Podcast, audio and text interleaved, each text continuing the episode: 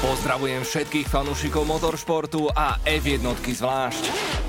Toto sú formuloviny Števajzeleho.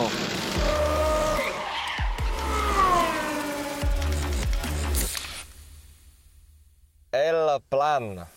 Presne 7 rokov, 3 mesiace a 105 veľkých cien čakal Fernando Alonso na ďalšie kariérne pódium – Jeden z najtalentovanejších a najvšestranejších pilotov histórie F1 sa v Katare konečne dočkal. A len pre lepšiu ilustráciu, počas rovnakého obdobia získal Lewis Hamilton 6 titulov a mladík Max Verstappen 58 krát striekal šampanský. Formula 1 dokáže byť riadne nespravodlivá. Aj ten najväčší talent vám je k ničomu, ak nemáte možnosť pilotovať špičkový monopost. A to Fernando Alonso počas väčšiny svojej kariéry nemal. Lenže sám si je tak trochu dosť na vine. Do F1 vhúpol ako mladý supertalent. S Renaultom získal dva tituly majstra sveta, zdolal Raikkonena aj legendárneho Michaela Schumachera a vyzeral byť nezastaviteľný. Krátko po prvom titule však potajomky podpísal zmluvu s McLarenom. A to sa nerobí do... Viete, v Renaulte to brali ako podraz.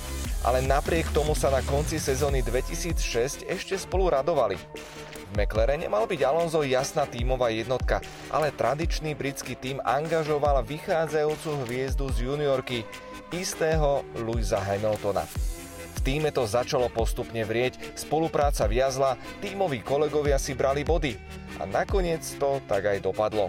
O jeden jediný sa majstrom sveta napokon stal Kimi Raikkonen na Ferrari.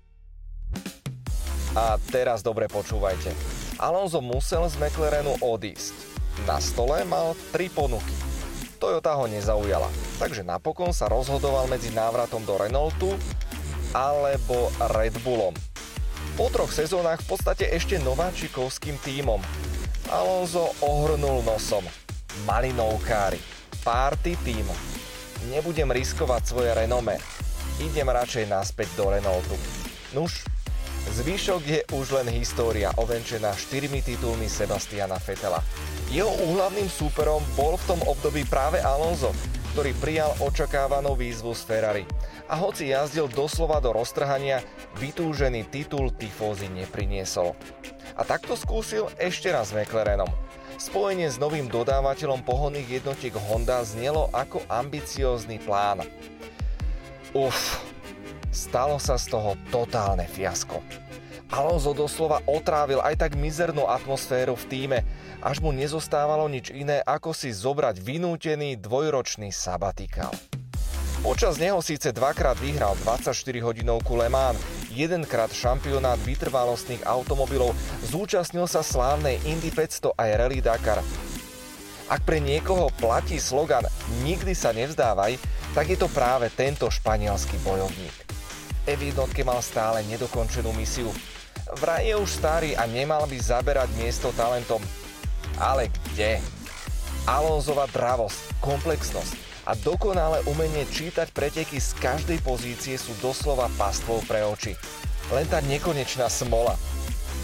V Katare to však konečne prišlo a pilot týmu Alpine po starom Renault sa na pódiu škeril v spoločnosti Hamiltona s Verstappenom. Ich nelútosný súboj o majstrovskú korunu narušil ďalší verdikt komisárov. Ten poslal Maxa až na 7. štartovaciu pozíciu, ale už v 5. kole bol druhý. Lewis si však išiel vlastnú lígu a triumfoval bezkonkurenčne spôsobom štart cieľ. Stiahol ďalších 6 bodov, takže pred poslednými dvomi podujatiami vedie Verstappen už len o 8. V Saudskej Arábii a Abu Dhabi to budú nervy. Tento raz sme boli svetkami až štyroch nečakaných defektov pneumatik Pirelli. Hlavu v smútku mal najmä Lando Norris a Valtteri Bottas. Rozhodovať tak bude každúčky detail a samozrejme aj štipka šťastia. Lebo ďalšie šance a opravné termíny už nemusia prísť. Príbeh Fernanda Alonza je toho dokonalým príkladom.